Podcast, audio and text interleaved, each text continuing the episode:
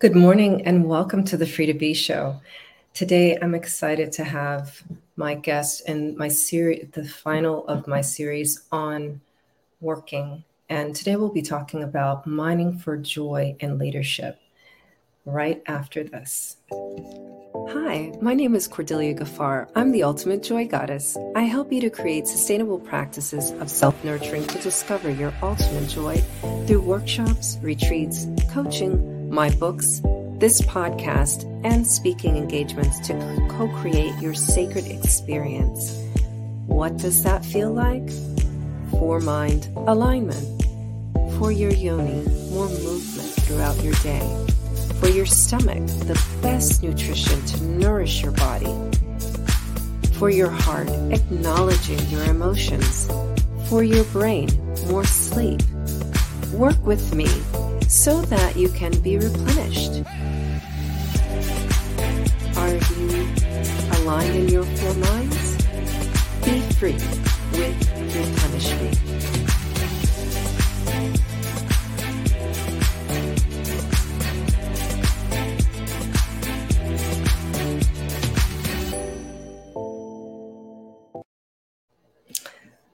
Okay, so now I will introduce you to my final guest for the month of May. Um, Paul McFadden is the C E O of Zero Point Leadership. He has been exemplifying leadership excellence for almost thirty years in the private, public, and philanthropic sectors, to include organizations such as the American Red Cross, the government of the District of Columbia, and CareFirst BlueCross BlueShield. He is also the managing director and C E O of Zero Point Leadership, Incorporated, a global science-based leadership and human development firm with foundations in neuroscience, mindfulness, resilience, quantum theory, performance opt- optimization, and mind-body research. With no further ado, hello, Paul. Hello there, Cordelia. Cordelia, how you doing? I'm great. Thanks for being on the Free to Be Show today. Wonderful to see you. So, you know, yesterday I was scrolling on Instagram and I saw that you did a live and you said something very interesting. And I would like to start there. Um, you said that you could not focus during your meditation practice and you decided to give yourself grace. Yes, yes. So how much context do you want behind that? Well, let's start from the inside out first, right? So we'll ta- we'll start with you, and then we'll talk about how uh, that comes up with you and your clients. Absolutely. Thanks. So yesterday, so yeah, I'm a, I've been a, I'm a experienced meditation practitioner. I've been meditating for about eight years. In the last um, five, I've been practicing transcendental meditation. Um, and that's been my method of meditating primarily in the morning and the evening, twenty minutes a day, every day. And just like everybody else out there who meditates, there are days where we aren't as focused as we'd like to be during our meditation. Some days more thoughts come in and pop in our mind than other days, you know, because that could be based on what we're experiencing throughout the week or through the day or the month or in the, in those moments. So I was experiencing multiple thoughts, you know, around all the normal things we think about: finances, relationships, uh, career, um, what I have, what I'm going to make for dinner tonight, all those things, what I have to do this week. And I started getting really frustrated with myself to the point where I was going to be, you know, in space where I'll say, I'll stop my meditation, I'll meditate later. And just when I started thinking about that, um, that having that thought of I'm going to stop, the thought popped in my, my head, give yourself some grace. Mm. And as soon as that popped in, I was able to go back to the foundations, the mantra for my meditation, and complete the meditation in a way that um, I felt like I was whole, I was full, and I got deep. I got in a deep meditative state, even if it was only for ten minutes versus the whole twenty minutes. So it felt yeah, really good. That's enough to reset the, the brain, yeah. So, you know? Absolutely. And then I shared it. I just said, hey, you know, this is, this is worth sharing. So I got on live. Yeah, thank you. I just want to acknowledge that Angela's here. Hello, Angela. Good morning. And she said grace is sufficient, especially for self. Absolutely. Absolutely. Thank you for that. Yeah. So she, she actually is a therapist. So let's go ahead. And now, when you're working with your clients, what does that look like? So that's very interesting, because just as you're asking that, I'm thinking about how often I tell my clients to give themselves some grace, hmm. um, and with whom I am saying it to. So I work with mostly senior executive C-suite leaders, and and a, in a hand, and, and they're pretty much split, maybe sixty percent women and forty percent men. And they're all from diverse backgrounds. So this is not a, you know, a sp- specific focus on any particular group of people, but I'm just going to call out the gender. And I probably say that more often to my women clients than I do to my men, male clients. And what's and that about? Let, let's dig into that. Let's dig into that. You know, I, I want to say it this way, and some, I would I would imagine uh, a good percentage of men would agree with me. As we were growing up as children, you know, and society tells us that we have to be a certain way, and we have to be strong. We can't express emotions. Uh, we really just need to kind of suck it up, and mm. and that soft stuff is left for that's weak. That's a sign of weakness. And of course, you see the trends now where you're seeing more embracing of the divine masculine, right? You know, trying to tease out what's divine masculine versus toxic masculinity. And, but a lot of people still subscribe to the toxic masculinity because that's what we've been taught for generations and generations and generations. Now, as much as I do all the work on myself, which is a lot of work, um, I'm still part of this society. And so that is still part of my D N A that I have to kind of check myself and, and, and kind of realign myself once I notice that it's happening. Um, I can tell when I'm talking to the women that I'm that I'm coaching.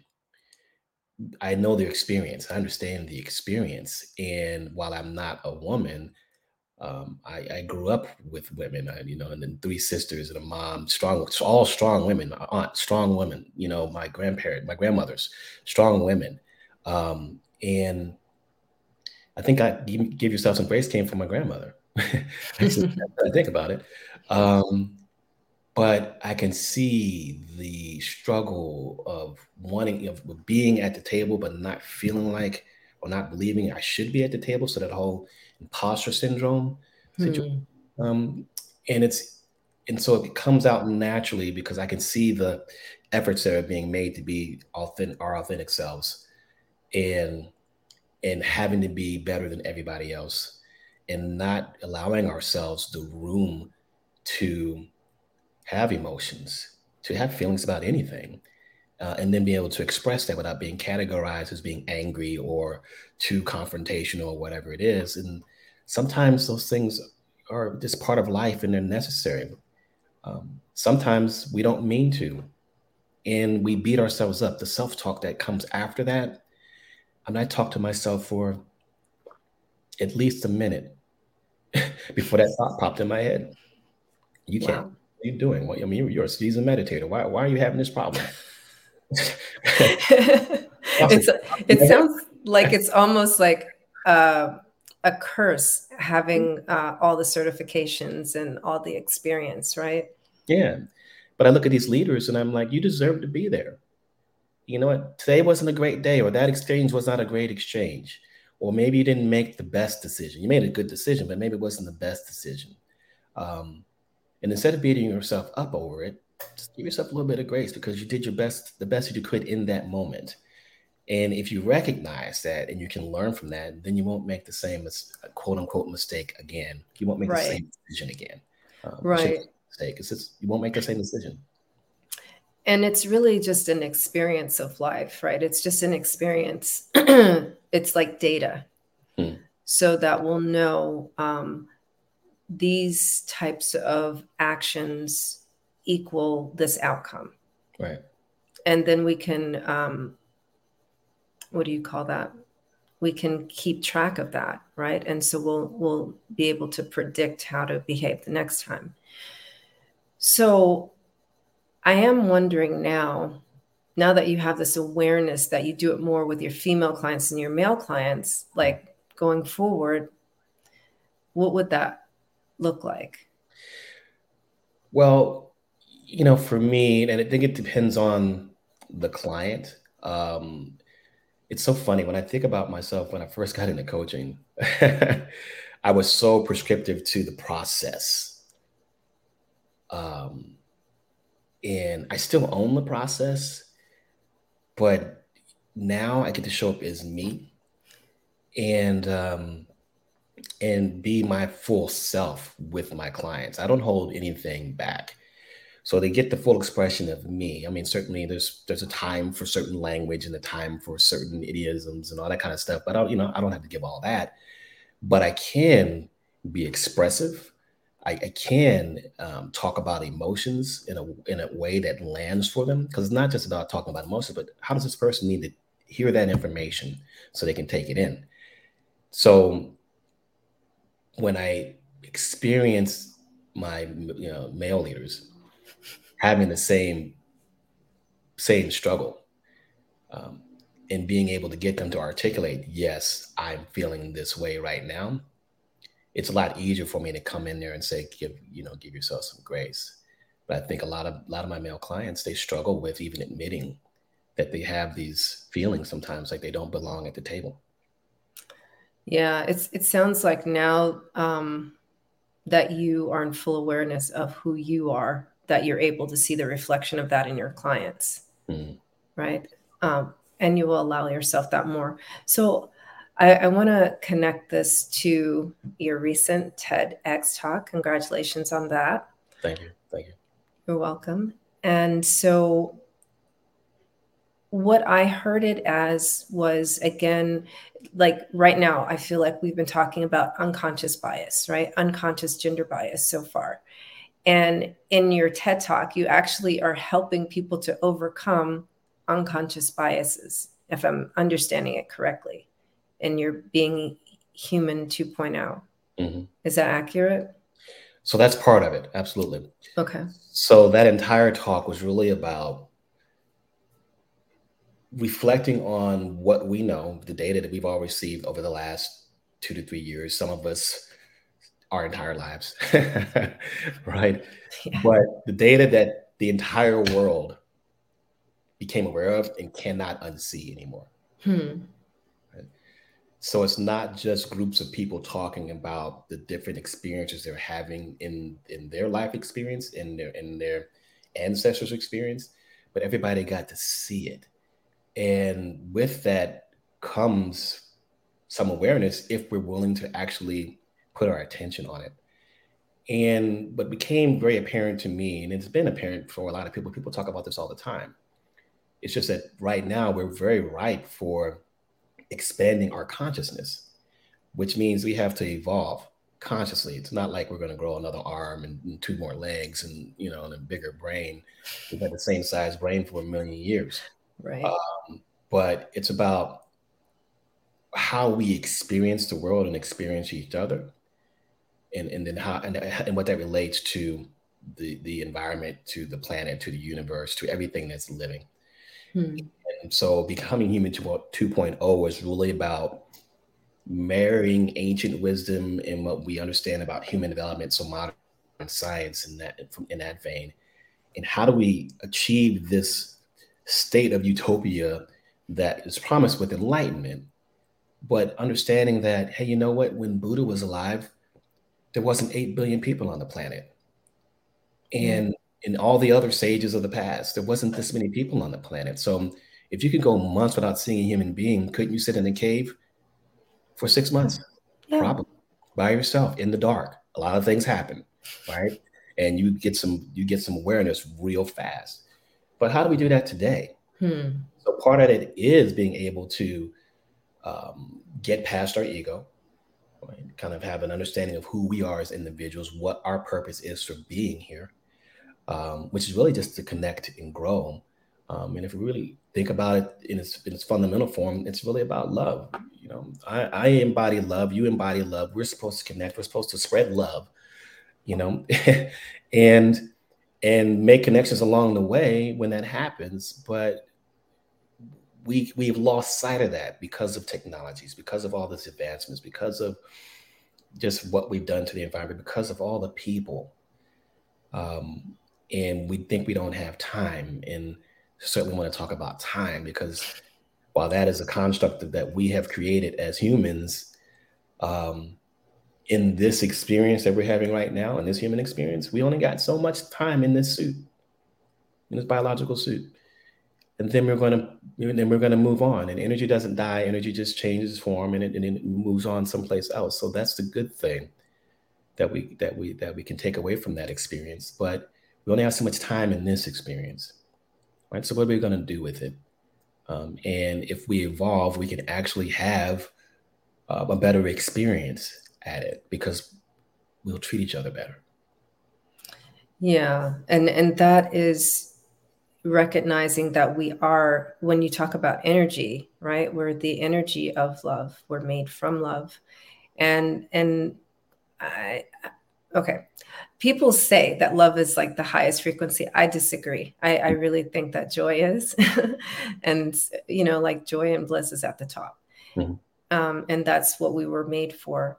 So if that's true, what would help us to um, realign ourselves? Let's just, we'll go with the frequency of of love. um, I'm sorry? I said certainly. Yeah. So like, if we were to realign ourselves with the frequency of love, um, what, what does that look like? Where would we begin? Well, there's a a journey that we're all on as human beings. We really don't recognize it. Many of us recognize it when we're at the final stages of life. And, and, you know, when you start talking to people and people start having regrets and wishing they had done all these different things in their life or had accomplished something, it all comes down to understanding why we're here. I mean, two two most important days of our of our existence are the day we were born and the day we figure out why. And some people figure out why, so purpose, calling, they figure that out early on. Some people don't figure it out until it's too late, and then they can't do anything about it. You know, their physical body is not strong enough to even pursue what their mind is telling them. Hey, you know what? This is where you need, this is where you need to spend your energy. This is where you need to spend your time. This is what you were put here for. So there is work around understanding purpose and, and really awakening to our own consciousness and kind of understanding who we are, mm-hmm. why we're here. But then understanding that connects to everything that goes on in our lives. So we have to really lead, figure out how to lead ourselves.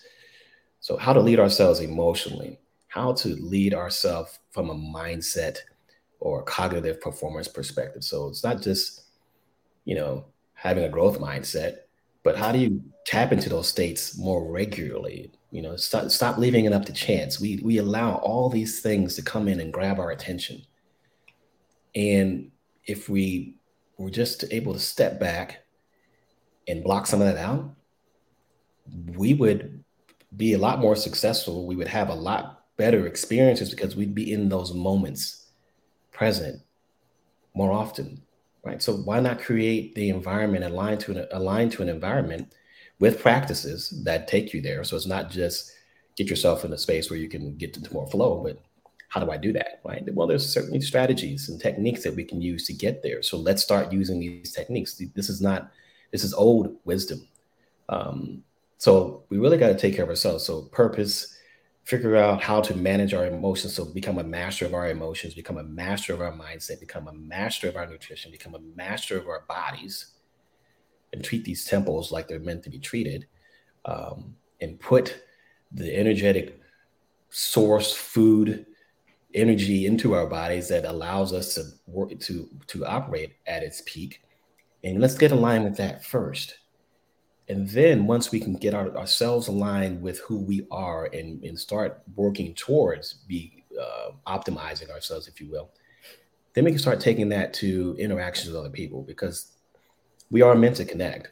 So, you know, the interpersonal connection that we have, and this is friends, colleagues, romantic connections, family, you know, friend, family, all these things, they're all interpersonal connections. I mean, th- thinking about yourself is an interpersonal connection with yourself.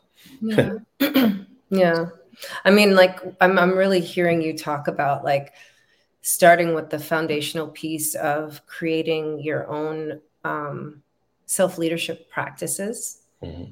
um, and mining their, their within. And, and then um, I guess from that energetic space, that creates like a platform for you to connect with others. Does that sound accurate? That's accurate. That's very, that's very accurate. Good morning, Bobby. She's a regular viewer here. Um, so I want to talk a little bit about mining then, right? Because that's, we're really here to, to understand how to mine for the joy within. So I see that taking care of the temple, and this, this resonates with me, you know, by the way, because like the replenish me process is that it's like a self-leadership process.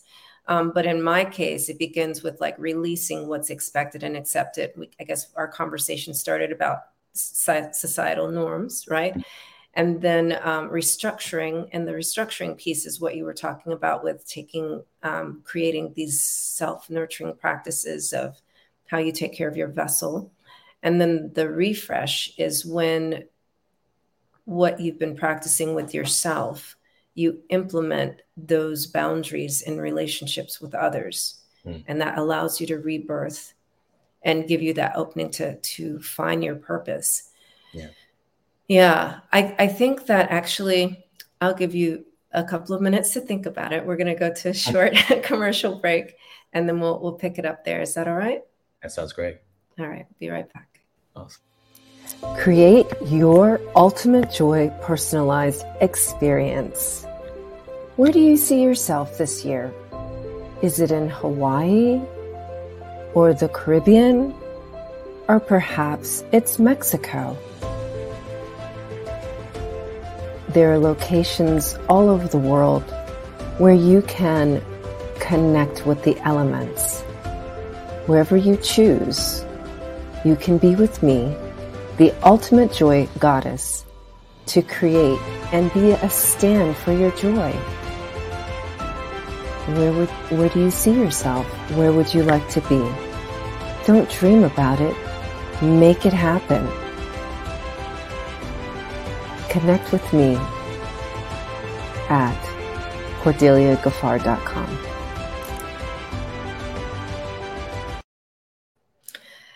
So mining for your I'm ready to go Hawaii. I'm sorry, I'm ready to go Hawaii right now. So. Oh, okay. Let's do that.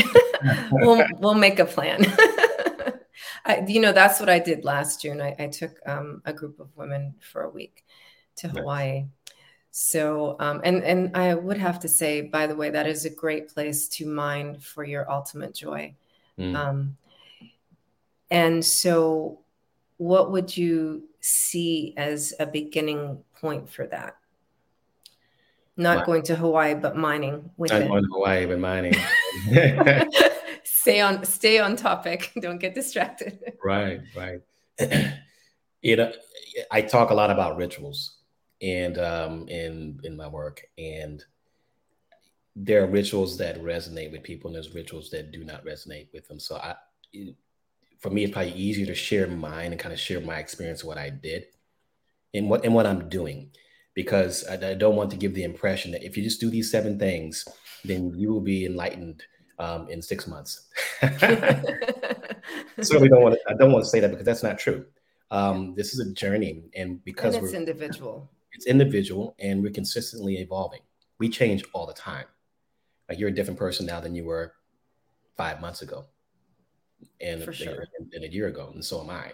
So we are changing and evolving. It's just, did we did we do that with intention, or did we let it happen to us? And that's and that's the difference. Mm. So it's really about determining what direction you want to go first. So that takes a lot of self-reflection. Now you can you can have a coach, you can have a therapist, you can do you can use plant medicine, you can use breath work. You, there's lots of tools out there now, real tools, you know, and most of those are, I'll say, contemplative contemplative practices, right? So um, which one resonates? I mean, some people get there with prayer. I, I don't really don't care how you get there.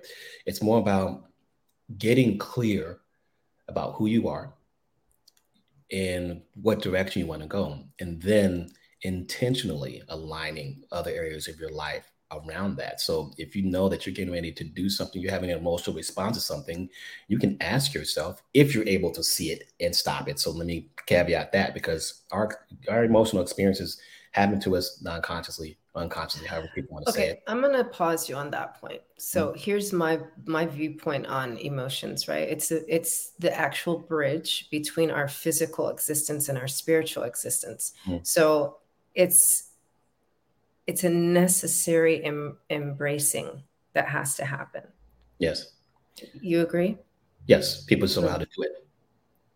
People don't know how to do it because from a physiological perspective, most of the time, emotions happen to us. They drive us. They drive the physiology. We experience them because we are not, we don't have the capacity. We have the capacity, but we don't exercise the capacity to recognize them, see them non-judgmentally. Hmm. That's the key, non-judgmentally, yeah. um, and react. Mm-hmm. Versus response. So we need to be responding to the emotional experience, not reacting to the emotional experience.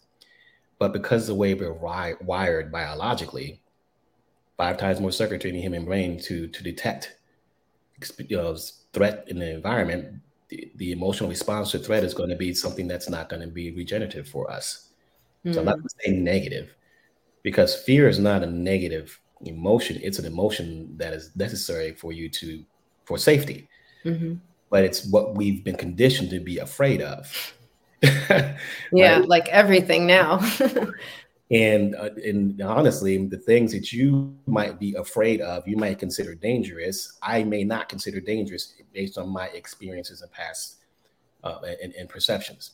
So there is a lot of that going on. I mean, so there's a lot going on when we when we just talk about emotions, because we don't want to get caught up in the cognitive explanation or logical explanation of emotions, because emotions aren't logical.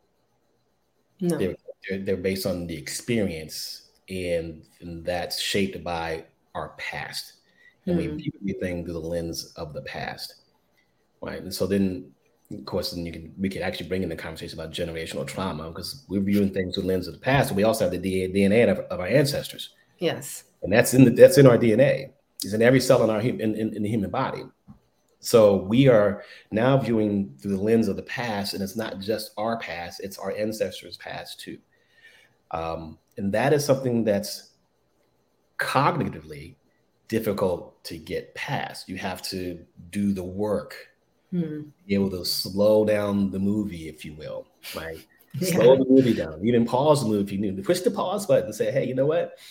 And that, that can be done through breath work mm-hmm. alone, just through breath alone. To push the pause button, but we have to recognize that we're in a state that's not serving us in the moment. So this is where I tell people to, to give themselves some grace, because they have to learn how to push the pause button. Push yeah. the pause button. How do I, I said, do- pause for the cause of you. yeah. Right. So I, I say that because it's, it's complex. I mean, if, if it was if it was black and white, and we just could logically, you know, manage through that, why haven't we done it yet?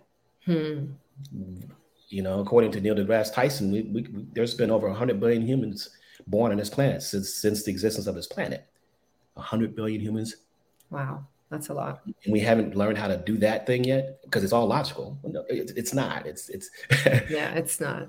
Yeah, there's hormones involved. There's there's um, you've got the evidence, and evidence. lived experience, right? So we we have evidence that we collect. You know. And and we decide. Do we decide? Is that the right word? You know, I think we need to do more deciding, right? So, okay. but so, but in order to decide, we have to push pause. Hmm. Right? Like I said, emotions either drive us or they inform us. Hmm. And so we need to move into a space where we're taking it in as information. Why am I feeling this way? Where am I feeling that in my body? How do I want to feel about this thing? And then have a strategy or a tool to shift my space from here to here, or change the radio station. I tell people, change the station. If you're if you're in despair and you want to be in gratitude, change the station. Well, I mean, what I say is, like, I have a map for sweet talk, right? So when we start having this conversation with ourselves and it's going the wrong way, there's two possibilities. It's either a self-care issue, like you're not taking care of the vessel, you're hungry, you're tired, um, or something like this, or there's a trigger issue, right? So you have evidence of a lived experience and you may have forgotten it, because in these cases, sometimes we'll forget. Or, you know, somehow. And and so if it's not a self-care issue and it's a trigger issue, then the questions are different. So it's like, why am I um, having this experience again? Why have I connected the dots of this particular situation to whatever happened previously? Mm-hmm. And um And that's when you can choose differently. Well, in these cases with triggers, though, I really recommend to ask for help, right? Absolutely. You have to ask for help, because I think, like, a lot of times people want to do this by themselves. We think we can, we got this. We, that's the, yeah, let's talk about the, I got this thing. Got this, right? So, and that's the mistake. I, I'm sorry. And a lot of people, I'm, this is not going to be popular with a lot of people, because we all think we have our own autonomy and we're doing what we really want to do. And if you actually looked at this from a physiological perspective, we're only conscious, and I'm going to say this, and this is a, this is, this is a, most neuroscientists would probably tell me it's much lower, but I'm going to, I'm going to, I'm going to stretch a little bit and say three to five percent of the time in our life, we're in a conscious space where we are constantly aware of what's happening in this moment and experiencing reality in that moment. ninety-five percent we are in a non-conscious space. We are operating on autopilot. Hmm. And we're operating on autopilot based on our past experiences. And, the, and those maps just get reinforced by more data, because the data that we receive reinforces the map. So you were talking about triggers. Mm-hmm. So if you've been doing something your entire life, and let's say you're fifty years old and you've been doing it one way for fifty years, and then someone says, do it this way. That's great. But you have fifty years of a neural map that now has to be overcome, and you don't break habits. So the things we're talking about, why we keep repeating these same patterns, because they're habits, they're habitual. Mm-hmm. You don't break habits. And this, this, this, that's another fallacy. We don't break, we create new ones. But to create the new one, you have to put in a tremendous amount of attention and attention and focus on that. So intention, attention, and focus. And it's gotta be consistent in order to create the new habit. So it starts off as a routine or a ritual that becomes a routine that then becomes a habit. So there's a process. Hmm. And when we start to understand the process, it, start, it starts to make it palatable, because we can't just turn the switch. It's like it took a million years for the water in um, Nevada to, to, to dig the Grand Canyon. Now, what do you got to do if you want to do, redirect the water? You got to build a new canyon. Right. Yeah. How long is that going to take you to do that? A million years. Maybe not a million years, because we have technology now, but you're going to wow. have to dig a new canyon to redirect that water. So what do we do? We dam it up and we try to redirect it. You know, what if you remove the dam? The water's going to go back on the original path, because that is the path that it's used to going down. Yeah. Until you got another path that's just as strong. Or, or in, in, and can help in, re, in redirects without having to do anything else to it. So it's, we're working against our biology, because again, we're energy, but we're still in a biological suit. And it's, the more we learn about it and the more we learn how to navigate, I'm going to say navigate, mm-hmm. because it's not about, it's not about fixing, uh, But if but we have to choose to do the work. We have to choose to implement the strategies. We have to choose to do the therapy. We have to choose to do, commit to whatever it is that we've said we were going to do in order to help us in whatever area that, that we've decided to, to work on. until we do that, we're just leaving it up to chance. Well, and we have maps within us, right? We've got maps in our brains. We've got maps in our uh, organs. And so, and I love that you brought in the the landscape, right? And nature, because what I'm really hearing you say underneath all of it, because we live in a body, we have to have embodiment practices. Right. Right. Right. That's exactly it. That's yeah. Exactly. And so, in many people, I would say, one, that's scary. What does that mean? Oh my God, I have to be in the body. What does that mean? I mean, the body, you know, well, yeah. Yeah, this is, this it's this very somatic. You got to understand the, the body-mind connection. And, and I say body-mind because the mind is throughout the entire body. Right. We got we got neurons throughout the entire body. We have messenger uh, neurons um, and, and receptors in every cell in the human body that experience every emotion that you that you experience. So when we think we're experiencing it in our head, well, we're experiencing it. We actually experience more of them in our heart. Well, we think we experience it in our head because we've diminished the the um, power of the rest of us. Right. And yeah. what I what I say is like. Uh, proportionally, we're more body than we are brain. Yes. But we rely so heavily on our brain that we ignore that we have a body. Yeah. So that's, we, we can thank a couple people for that. um, actually, I, I should I should correct some people because I think a lot of times people will say like, well, we can thank Descartes for cutting the head off the body. Actually, Descartes didn't really do that. He said what he needed to say in order to live. Mm-hmm. So we, that wasn't really what he was saying. But when you have an entire church that's going to execute you, if you don't say it this way, guess what you're going to do?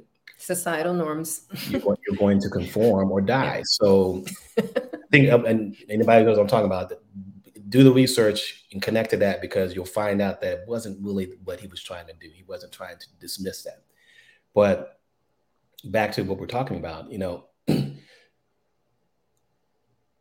language exists here, so we identify emotions and we add it. I mean, once we language it and put a name to it, we think it happened here, right? Our body experienced the emotion, experiences emotional reaction well before we actually see the experience that we're that we're going to have. Your, your body's already picked up on it and it's mm-hmm. already started to react.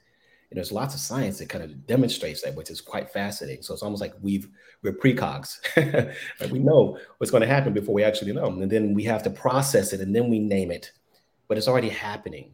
That's why it's it's so fast. So we have to be able to get ourselves in a in a in a cognitive state, a conscious state where we can actually see it, become so become aware of it, then name it, but then say, let's sit in it for a second. And then decide what we want to do with that. And that means we have to slow the process down. I mean, but we live fast-paced lives. I mean, we have to have everything yesterday. Yeah. And we're conditioned for that. And so it's hard to slow down. Embody, embody what? You mean I have to actually tell you where I feel my emotions? Yeah, you might need to identify that because if you could identify that, and you know what the cause is, now you have something that you can tangibly say, I can do something about that. Hmm. Um, and that's what needs to happen. So the embodiment, yeah. And so what are the practices? So we can talk about yoga and we can talk about Tantra and we can talk about breath work and we can talk about Qigong and t- all these ancient practices. So I keep going back to the ancient practices because these are the things that worked. Um, and we need to bring these practices back into our world and into our life. And we need to embody those practices. Um, and I, I'm only naming a few because I, there's so many, there's so many out there. Um, but those are the only ones that work. So it's all those things, and I, and I left off the list meditation, right? But, but, but I mean, but there's a list of things and, you know, yeah. we, we could all throw out there. Um, and it's just a matter of deciding which one resonates with you. Certainly we can all argue that there are some that are more effective than others. You know, we can have that philosophical well, argument. I mean, I wouldn't have an argument. What I would, what I'm really like, as I'm listening to you, I'm thinking, first of all, those ancient practices worked in ancient times because people honored the way they were created. Mm-hmm. Right. And so they um, were more in a somatic world than a cognitive one. Right. Yes. And so there's that piece. And then the other part of it is um, did I actually just lose my train of thought while I was thinking about something? Because I thought I was skipping ahead. Um, the other part of it is um, right. When I talk about four-mind alignment, that is an attempt to uh, honor the way we're created, you mm. know? And so for me, um, I, I I suggest Tantra, and the caveat here is it's only for certain body types, right? So mm. that according to how, what your constitution is, that's how you would know which embodiment practice is best for you. So you could actually spend your entire life trying this, trying that, trying this, trying that. Or you could ask me or Paul to uh, assess and find your body type. And then we can direct you, you know, appropriately. And so I think that's, um, that that's the best way to mine. If you're going to reach out for help, look for Um, the the coaches, the guides that can um, lead you back to honoring the way you were created. Yeah, that's beautiful. I love that. You know, we're guides. You know, I I used to joke around when I was facilitating programs, and I would say, and I'd show the you know the the, the scene from the Matrix with the red pill and the blue pill, and I said, Morpheus, Morpheus is just a guide. Right, Morpheus is not going to tell you. Morpheus is not going to tell you that you're the one, or not that you're not the one. He's going to give you the information. He's going to expose to you the truth and help you, help you, help you find the truth. And then you have to decide. You have to decide what's going to be true for you, and then then you just got to believe it and embody it. Yes, that was the whole the whole purpose of Morpheus and with his relationship with Neo. That was the entire premise. Yeah. Right. And so that's what we are. And it's not like we've already done it. We're doing it. Yeah, it's happening. It's just, it's just happening right now. Um, and I look at the, the journey is not a ladder. We're not, you know, there's not rungs, because time is.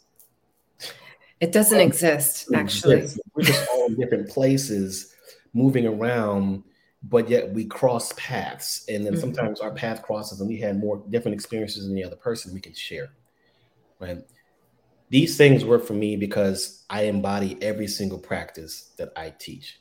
I don't just talk about it theoretically. I don't, I don't tell people, you need to go and do some breath work, and never have done it myself. I would never do that, because I think that, first of all, I think that's a disservice, and it's dishonest, yeah. right? I don't know.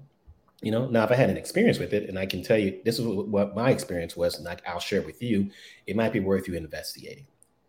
Or, you know what, I explored Ayurvedic medicine. Maybe you need to explore that. You know, this is how it how, how it's worked for me. Or I, or I experienced this. This is how it worked for me. Or this is how it worked for other people as well. Um, but these are things that are available to us. And many times we just don't know they're available to us, particularly in some of our population of people. And I would say, The, the, the Black, Indigenous, people of color, you know, that what's interesting is like some much of this ancient wisdom comes from the Indigenous populations. Yeah, right? It's because the separation of colonization, you know, um, and and I would also follow that up by saying we all struggle, we all suffer the results of colonization, no matter mm-hmm. what, you know, whether we're Black, white, Indigenous, or whatever, right? Right. Um, because it, it was a trauma for everybody. And um, and so we do have to recognize that. Mm-hmm. I feel like we're almost complete, you know, um, because I, I feel like that, that last piece gives people an idea of what it looks like to mine.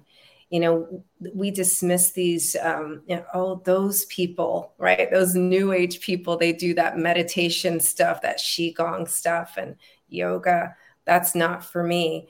And, um, you know, for your consideration, perhaps it's exactly what you need.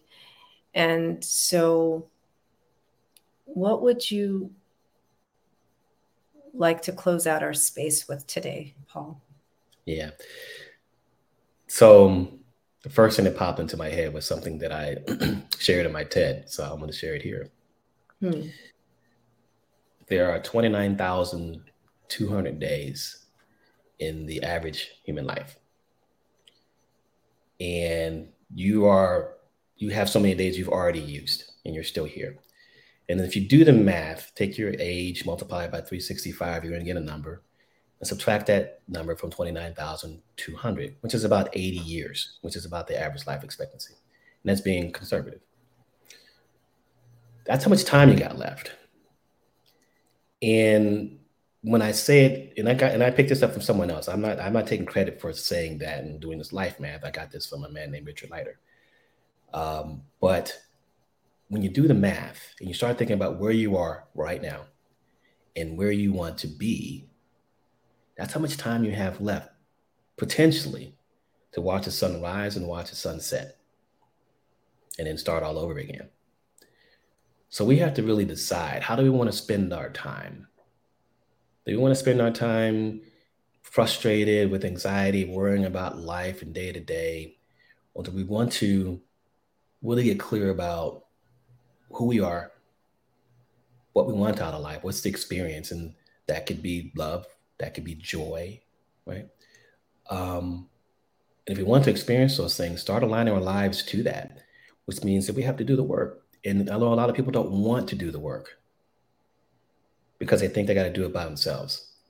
And there are people here that are on the path, the same path, that want to help, because we all want to see the expansion of consciousness. We all want to see the evolution of humanity. And so just take a moment, reflect on that. And if you're ready to take the journey, there's no time like the present to start. So I'll leave it at that. Uh, thank you so much for having me on your show today. Um, it's been a pleasure and an honor to speak with you and your audience. Yeah, thank you so much, Paul, for being here. And for those of you who are viewing and listening, if you've benefited, share this with another heart, share this with another soul. And until next week, be free. Thank you for listening to the Free to Be Show. Now take this time to go into the oceans of your mind and deeply reflect and introspect on your depth. What would it look like to create a sacred experience? What would it feel like to create a world where you had your ultimate joy, where you're completely aligned in your four minds? Are you ready for a sacred experience? Allow yourself the freedom to be replenished and free. Connect with me at cordelia gafar dot com.